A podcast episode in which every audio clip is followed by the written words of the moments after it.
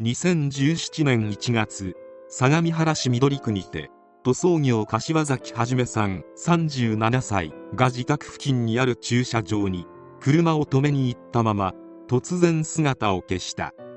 捜索願いが出され警察が捜査していると数日後自宅から南に約8キロ離れた駐車場で乗り捨てられた車を発見。車内は一部が燃えていた。この駐車場付近で柏崎さんが行方をくらましたのと同日に男性の「助けて助けて」と叫ぶ声や鉄パイプのようなもので袋叩きしている様子などの目撃情報があった。その情報により複数の人物が柏崎さんを無理やり車に連れ込んだとみて捜査本部は逮捕監禁容疑でも捜査。そして柏崎さんとトラブルになっていた男を突き止めた。警察はこの男の関係先だった厚木市内の建築関連会社事務所で自宅でもある建物の床下を家宅捜索。するとコンクリートで塞がれた不自然な穴を発見。中を調べてみると変わり果てた柏崎さんが見つかった。太ももに大きな傷があり直接的な死因は動脈を切られたことによる失血であった。警察は柏崎さんと揉めていた男建築会社社員久木野光弘当時39歳を逮捕。芋づる式に久木野智明26歳久木野翔23歳残り2人の男を逮捕した。5人は久木野兄弟が3人2人が知人の関係で年長者の光弘が親分で他4人23から26歳が子分のような関係だった。柏崎さんと何らかのトラブルになり光弘が指示し残りの4人と共に実行したとみられている。遺体を床下に掘った穴に埋めてコンクリートを流し込んで固める非常な犯行も他の4人は断れない関係だった。この事件で営利目的略取逮捕監禁致死死体遺棄などの罪に問われた無職久木野光弘の裁判員裁判が横浜地裁であり裁判長は懲役15年休刑懲役20年を言い渡した。他の実行役らには懲役10年休刑懲役12年の判決を言い渡した。主犯の光弘以外について裁判長は実行役を果たしている上自らの判断で被害者の死因となった傷害を負わせていると指摘。弁護側の計画性の低い犯行だという主張についても金欲しさから被害者の生命まで失わせた犯行の結果が重大であることに変わりはないと判断した。判決によると久木野光弘は柏崎さんの預貯金を引き出すことを目的に自身の建築会社で働いていた弟の久木野将ら実行役2人に対し刃物を準備して柏崎さんの監禁などを指示。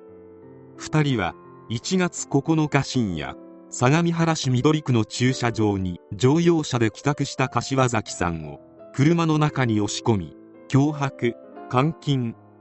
翔が車内で柏崎さんの右足の太ももを刺して命を奪った上で発覚を免れるために翌10日に厚木市内の会社事務所の床下に遺体を埋めその穴をコンクリートで覆ったのだった。量刑理由について裁判長は事故の遊興費に充てる金欲しさという動機に酌量の余地はないと断罪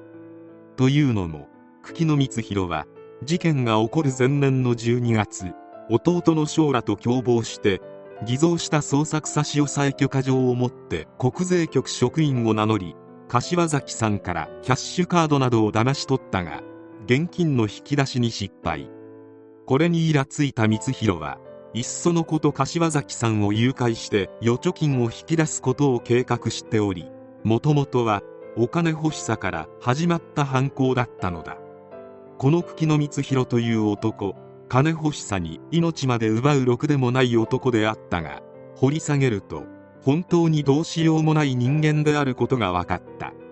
そもそも光弘翔の両容疑者は今回の事件が起きる前に相模原市南区で自営業の男性に因縁をつけて財布を奪ったとして恐喝容疑で逮捕されていた。また今回の事件の14年前の2003年にも神奈川県内の男女2人が現金約300万円を奪われた事件で警察は久喜野光弘と涌井由美の2人を指名手配。後に逮捕している。久喜野らは山梨県南鶴郡内の定時制高校の男子生徒ら3人と共謀の上9月18日夜道志村内の国道413号線でドライブに来ていた神奈川県内の男女いずれも20代に言いがかりをつけ男性を殴って所持金を奪った上自分たちの車のトランクに押し込むなどして道県内を連れ回し複数の消費者金融会社から約230万円を借りさせたり女性の車を売らせたりして計約300万円を奪っていた。この事件の裁判で無職久喜野光弘は裁判長から強欲の限りを尽くした非常な犯行として懲役8年休刑懲役10年を言い渡されている。共犯の女涌井由美は懲役3年であった。懲役8年食らって服役したのに出所して数年も経った。2016年10月25日久喜野は無職内谷一郎42歳と共謀し広島市南区の無職女性73歳に百貨店の従業員や銀行協会を語り電話でクレジットカードが不正に使用されているなどと嘘を言いキャッシュカード5枚を騙し取って口座から約317万円を引き出した疑いで再度久喜野を逮捕している。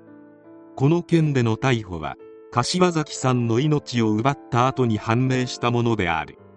これは特殊詐欺グループの受け子らを警察が逮捕しそこから内谷一郎が同グループで重要な役割を担っていたと判明したため事件が発覚した。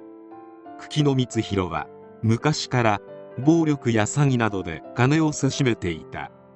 そしてついには命まで奪ってしまったのであるがその前にも懲役を食らったりしているのに反省の素振りが全くない。懲役15年服役したとて50歳代で出所してくる。その時に反省なく出てくるであろうことは過去の経歴から見ても明らかである。久喜野は必ずまた詐欺や暴力を働く。また罪もない人の命をも奪う可能性もある。その時に犠牲になるのは私たちの親しい人もしくは自身かもしれない。反省しないと分かっている人間はせめて一生監視下に置いてほしいものである。